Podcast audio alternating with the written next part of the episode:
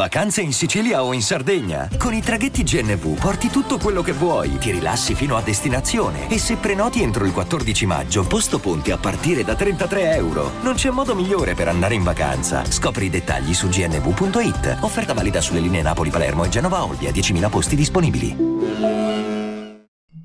La strada di casa sembrava non terminare mai. Continuava a stagliarsi davanti al veicolo all'infinito.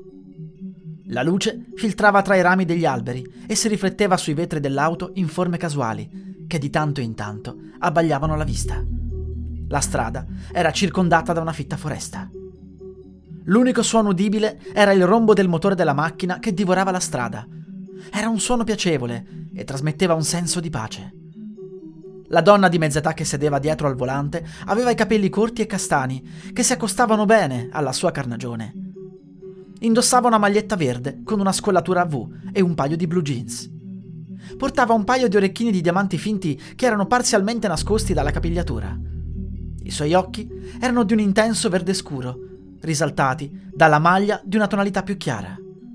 Non c'era nulla di particolare nel suo aspetto, se non fosse stato per due borse nere sotto agli occhi.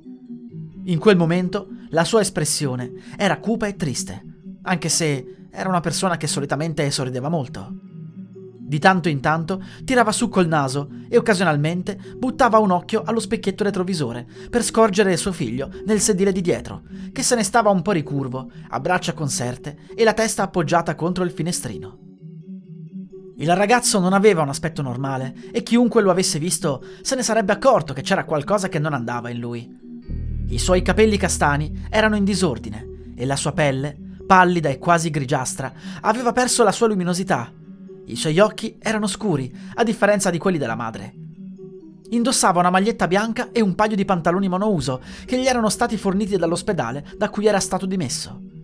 I vestiti che indossava prima erano troppo lacerati e ricoperti di sangue per essere di nuovo usati, e così era stato costretto a buttarli via.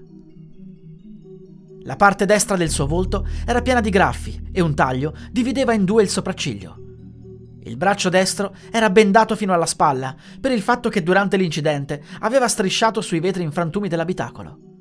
Le sue ferite sembravano essere dolorose, ma in realtà lui non poteva sentire niente.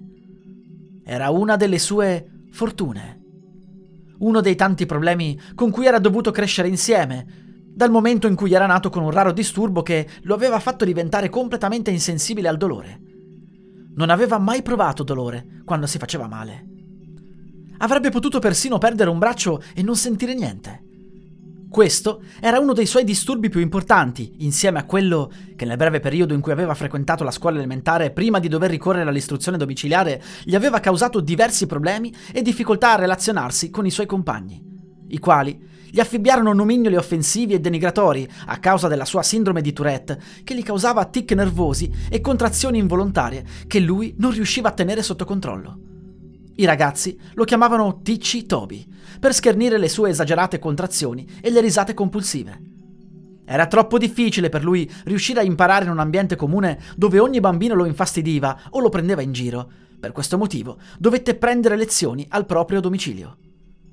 Toby guardò fuori dal finestrino. La sua faccia era priva di qualsiasi emozione e ogni manciata di minuti la sua spalla, il braccio o il piede si contraevano per i tic.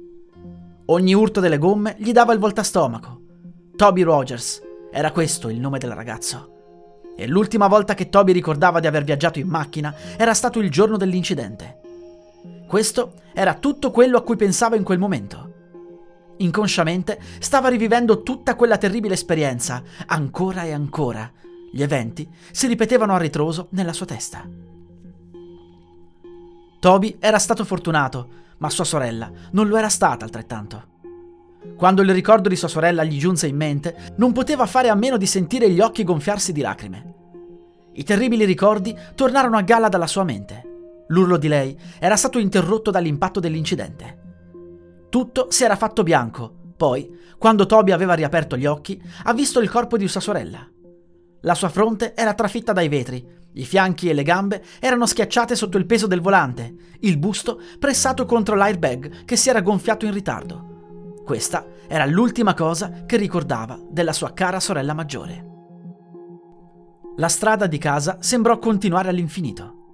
Ci volle molto più tempo del solito perché sua madre non voleva ripassare dal luogo in cui era avvenuto l'incidente. Quando raggiunsero un quartiere familiare, Toby intuì che presto sarebbero scesi dalla macchina. Abitavano nel quartiere più vecchio, quello con tante pittoresche casette attaccate l'una all'altra. La macchina si fermò davanti a una casa blu con gli infissi delle finestre bianchi.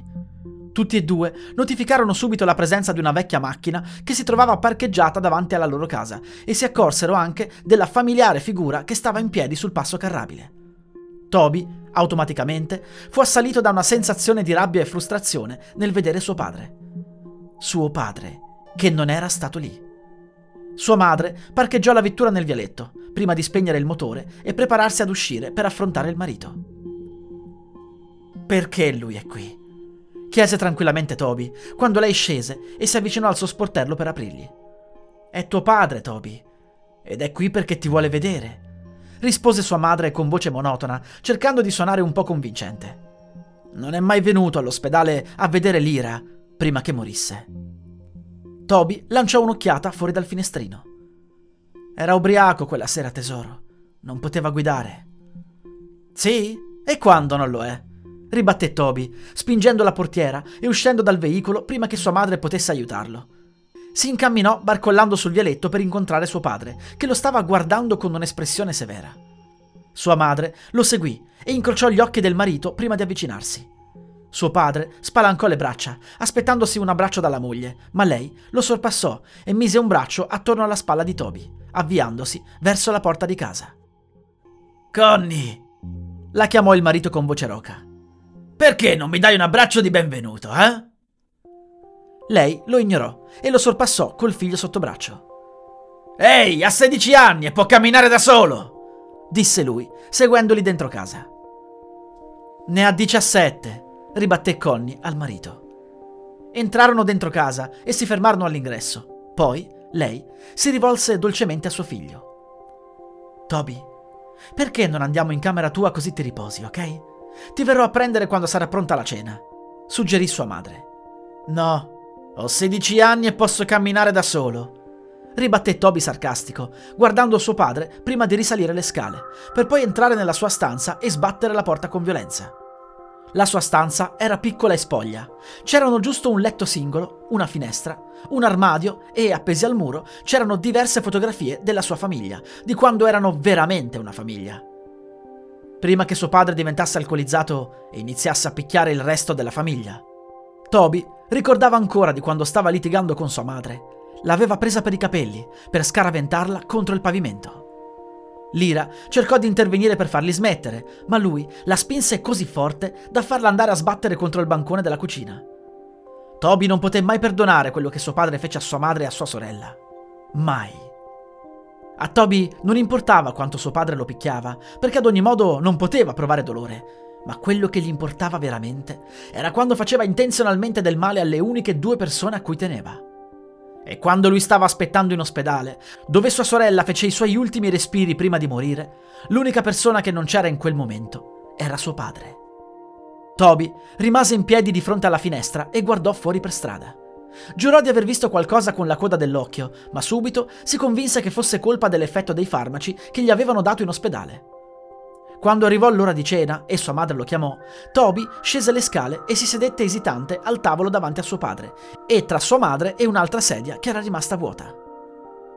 Si era comportato in modo tranquillo durante la cena, ma aveva rifiutato di mangiare. Fissava suo padre con uno sguardo perso. Sua madre si accorse che stava fissando suo padre mangiare e gli diede una leggera gomitata per distrarlo. Toby guardò prima sua madre e poi il piatto col cibo che non aveva toccato e che non aveva intenzione di consumare. Toby si sdraiò nel letto, tirò le coperte fin sopra la testa e iniziò a fissare la finestra. Si sentiva stanco, ma non riusciva a prendere sonno. Non poteva, aveva troppo a cui pensare. Era combattuto se seguire o no i consigli della madre e perdonare suo padre, oppure continuare a conservare il rancore e l'odio profondo nei suoi confronti. Sentì la porta aprirsi lentamente. Sua madre entrò nella stanza e si sedette sul letto accanto a lui. Sentì la sua mano calda appoggiarsi contro la sua schiena e iniziare a fargli delle gentili carezze. Lo so che è dura, Toby. Credimi, io so come ti stai sentendo. E ti prometto, le cose andranno meglio, disse lei in un sussurro. Quando se ne andrà via? Chiese Toby con la voce che gli tremolava. Connie abbassò lo sguardo. Non lo so, tesoro. Penso che starà qui per un po', rispose. Toby non disse nulla. Continuò a guardare il muro, tenendo il braccio ferito vicino al petto. Dopo alcuni minuti di silenzio, sua madre sospirò, si sporse in avanti per lasciargli un bacio sulla guancia e poi uscire dalla sua stanza. Buonanotte, disse prima di chiudere la porta. Le ore passavano lentamente e Toby non faceva altro che girarsi e rigirarsi nel letto. Ogni volta che la sua immaginazione aveva il sopravvento, poteva udire ancora lo stridore dei pneumatici, l'urlo di sua sorella e sentire il letto scuotere in modo incontrollato. Tirò via le coperte, affondò la faccia nel cuscino e pianse. Poteva sentire quanto fosse pietoso e patetico il suo pianto. Avrebbe voluto urlare se non fosse stato per il fatto che stava premendo così forte il cuscino contro la sua faccia. Alcuni secondi dopo lo tirò via e si drizzò a sedere sul letto, piegato in avanti e afferrandosi la testa fra le mani, mentre le lacrime gli scivolavano sulle guance. Non poteva fare a meno di piangere. Aveva provato a trattenersi, ma non poteva fare a meno di piagnucolare e lamentarsi mentre stava lì seduto a tremare. Ispirò profondamente e si alzò in piedi per avvicinarsi alla finestra e cercare di calmarsi. Si stropicciò gli occhi e fissò un gruppo di alti pini dall'altra parte della strada. Si fermò di colpo e si concentrò a fissare qualcosa sotto la luce del lampione. Dapprima udì un ronzio nelle orecchie e sentì di non poter distogliere lo sguardo. La figura stava ferma sotto al fascio luminoso ed era di soli due metri più bassa del lampione. Aveva lunghissime braccia e lo stava fissando. O così sembrava, poiché non aveva gli occhi.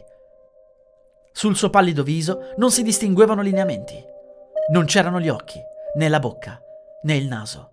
Eppure Toby si sentiva ipnotizzato e continuava a guardare quella figura inquietante. Il ronzio si fece sempre più intenso finché Toby non perse conoscenza. Il mattino seguente Toby si alzò dal letto. Si sentiva diverso. Non era affatto stanco, ma si sentiva come se fosse stato sveglio per ore nel letto.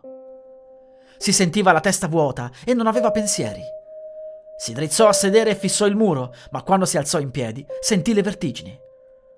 Camminò barcollando verso la porta e scese le scale. I suoi genitori erano seduti a tavola. Suo padre stava guardando la tv e sua madre stava leggendo il giornale. Lei alzò lo sguardo quando sentì i suoi passi e gli rivolse un candido sorriso. Beh, buongiorno dormiglione. Sembrava che non ti volessi più alzare. Toby guardò lentamente l'orologio e vide che era mezzogiorno e mezza. Ti avevo preparato la colazione, ma adesso sei raffreddata. Ero venuta a svegliarti, ma mi sembravi così stanco e ho preferito lasciarti dormire. La sua espressione passò da felice a preoccupata quando non ricevette alcuna risposta da suo figlio.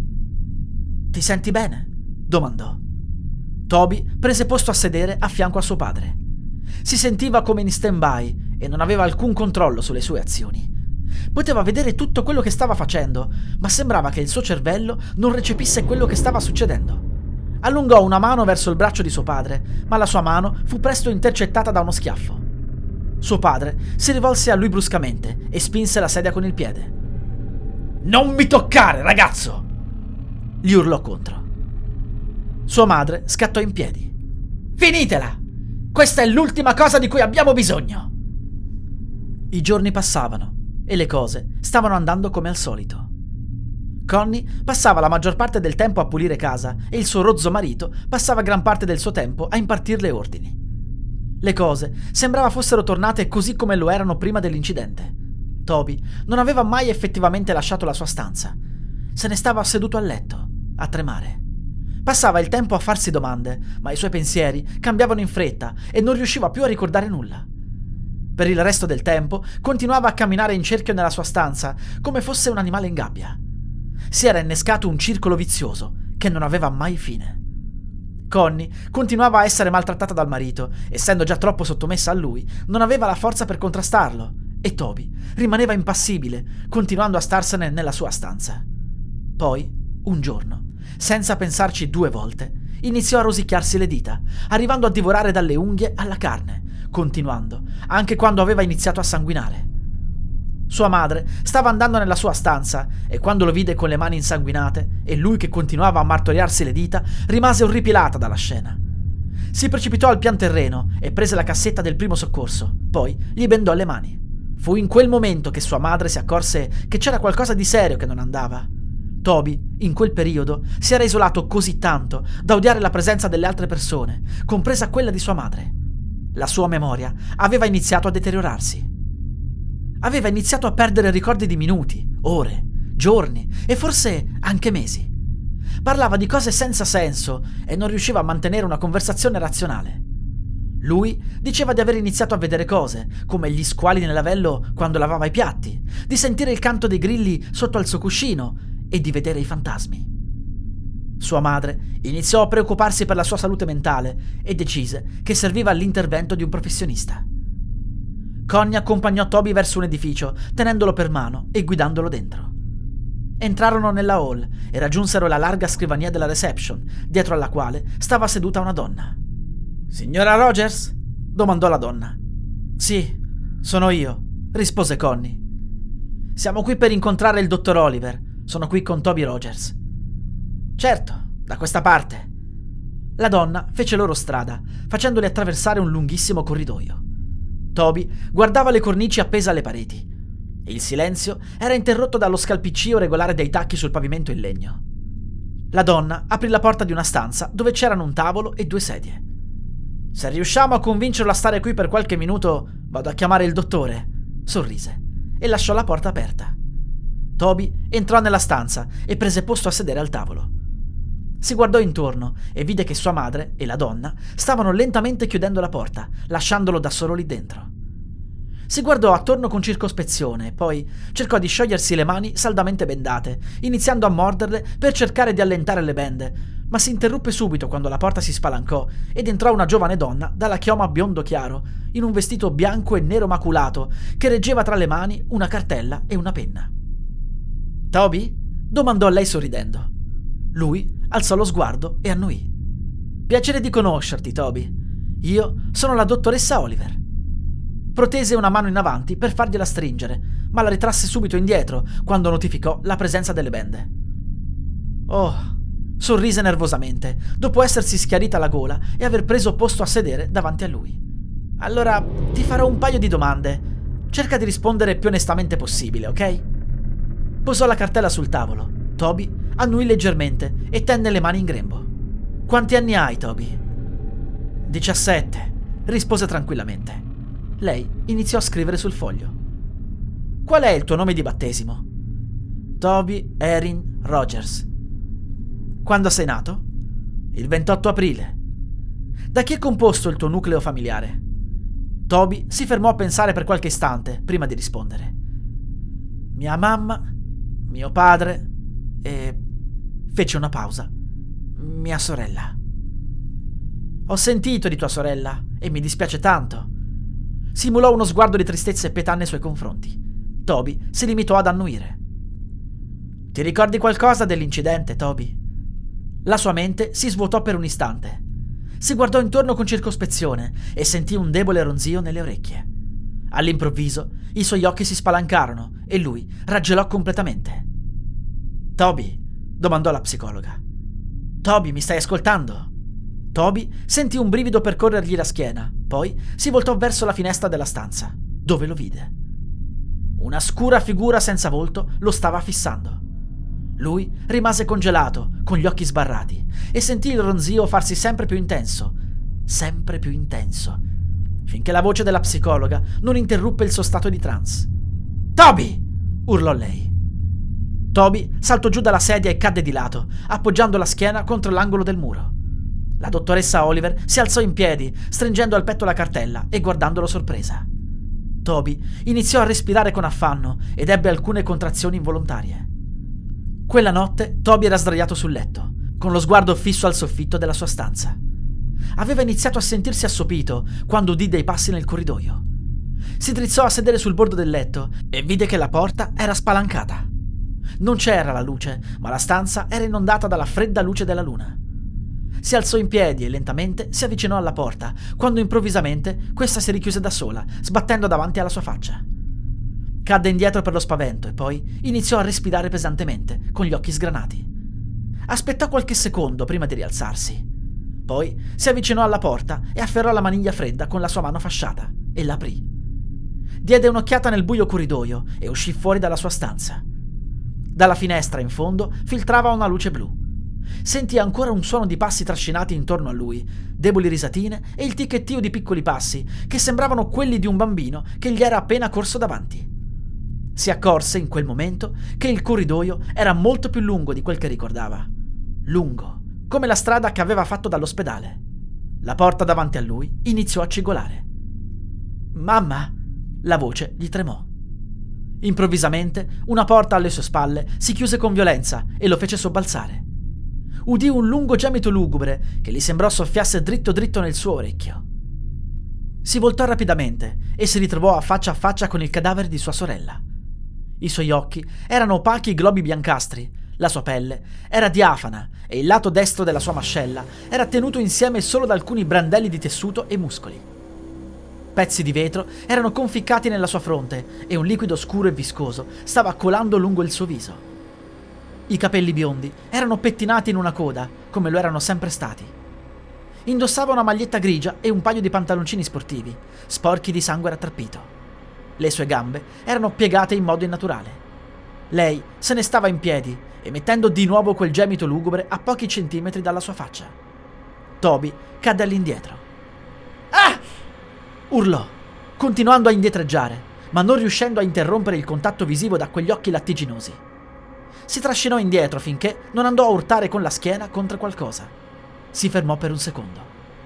Un silenzio tombale aveva pervaso il corridoio. Non si udivano altri rumori, a parte il suo respiro affannato interrotto da qualche pianto sottomesso. Lentamente si voltò indietro, per poi incrociare un pallido volto non definito, di un'alta figura vestita di nero che lo sovrastava. Dietro alla scura e alta figura vi erano gruppi di bambini dai 3 ai 10 anni, con le orbite vuote e un liquido nero che colava lungo le loro guance. Urlò e cercò di rialzarsi in fretta per scappare, ma era già troppo tardi, perché la sua caviglia era intrappolata tra alcuni tentacoli neri.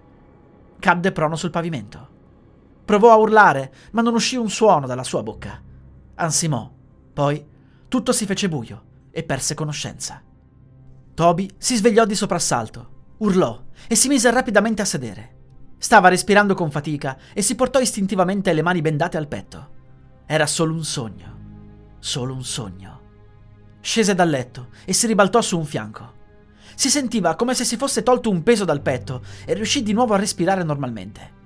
Si alzò in piedi e andò a guardare fuori dalla finestra. Non vide niente. Non c'era nessuno là fuori. Niente fantasmi. Niente figure sinistre. Niente. Sentì suo padre tossire nel corridoio. La sua porta era chiusa. Attraversò la stanza e l'aprì. Si diede un'occhiata intorno. Era tutto normale. Uscì dalla sua camera e si incamminò verso la cucina, dove trovò suo padre che si stava avviando verso il soggiorno mentre si fumava una sigaretta. Toby aspettò un secondo e lo guardò nell'angolo della stanza. Iniziò ad avvertire una strana sensazione che veniva dal profondo del suo petto. Un desiderio profondo e radicato stava prendendo possesso di lui. Udì delle voci immaginare nella sua testa che gli dicevano Fallo, fallo, fallo cantilenando. Si voltò e alzò le braccia. Aveva pieno possesso delle sue facoltà fisiche e mentali e solo qualche volta nelle settimane passate da quando era ritornato dall'ospedale gli era capitato di sentire di perdere il controllo e le voci nella sua testa farsi più prepotenti. Uccidilo. Lui non era lì. Lui non era lì. Uccidilo. Uccidilo. Continuavano a ripetere le voci nella sua testa. Toby tremò.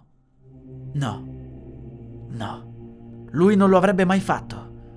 Cosa stava succedendo? Stava diventando pazzo? No, lui non avrebbe ucciso nessuno. Lui non poteva. Odiava suo padre, ma non lo odiava al punto da arrivare ad ucciderlo. E quello fu l'ultimo pensiero razionale che ebbe, prima di cadere nuovamente in uno stato di trance. Le voci nella sua testa avevano iniziato ad essere troppe. Iniziò a camminare in silenzio dietro suo padre si avvicinò al bancone della cucina e prese il coltello più grande che trovò. Lo strinse in mano. Poteva sentire la piacevole sensazione di conficcarlo nel petto di suo padre. Iniziò a ridere compulsivamente e così forte da togliersi quasi il fiato.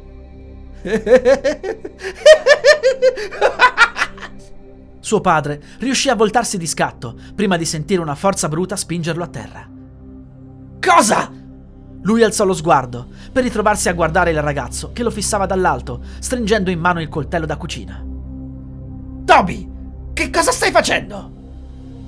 Riuscì a tirarsi a sedere e a protendere le braccia in avanti per difendersi, ma prima che potesse reagire, Toby si era già avventato su di lui. Lo afferrò per il collo e suo padre riuscì a bloccargli la mano afferrandolo per il polso. Basta! Torna al tuo posto, piccolo stronzetto!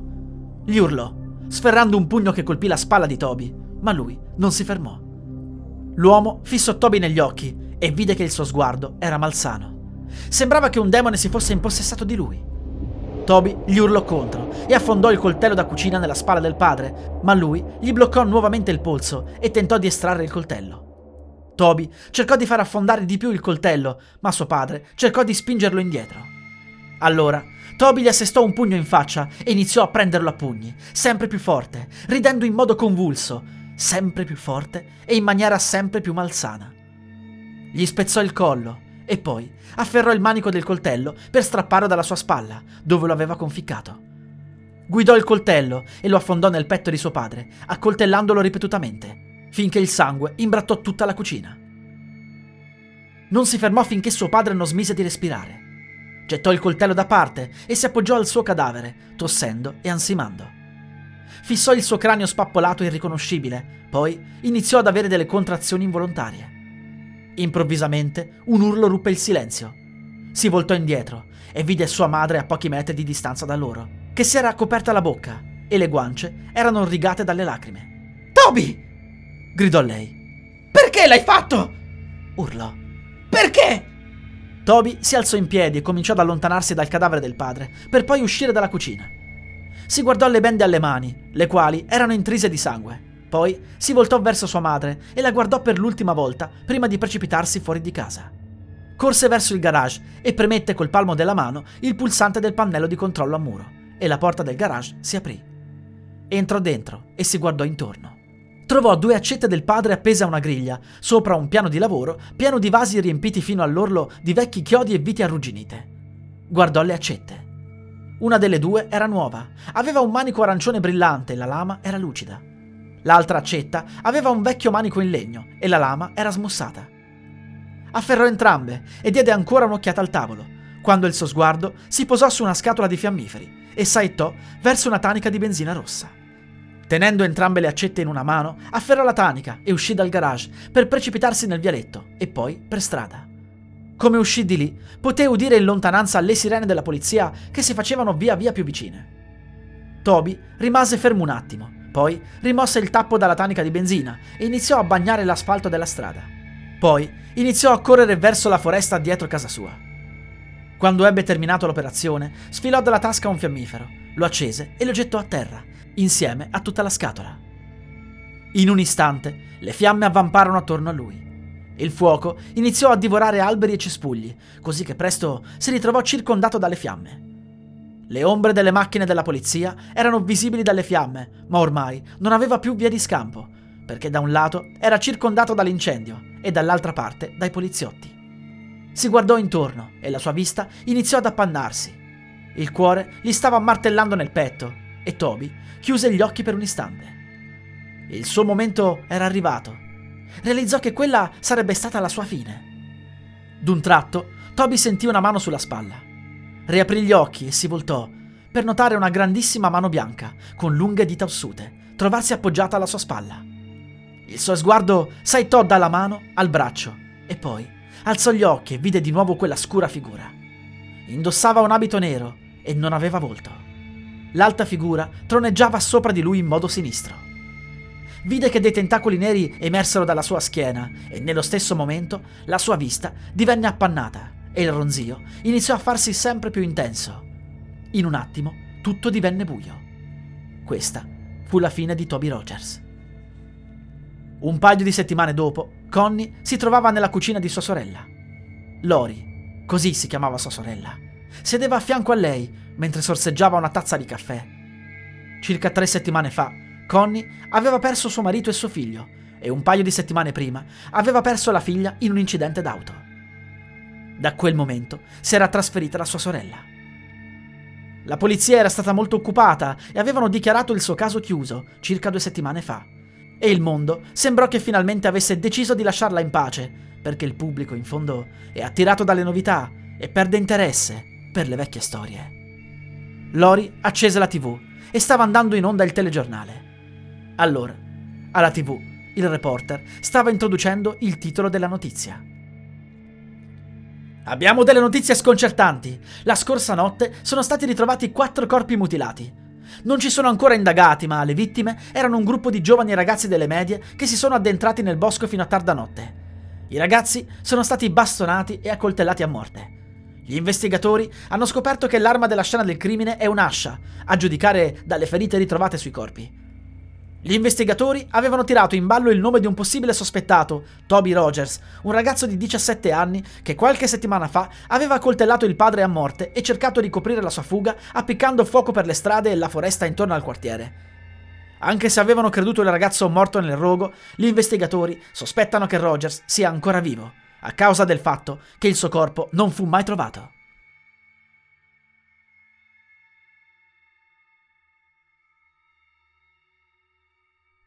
La musica utilizzata è in royalty free dall'artista co.ag.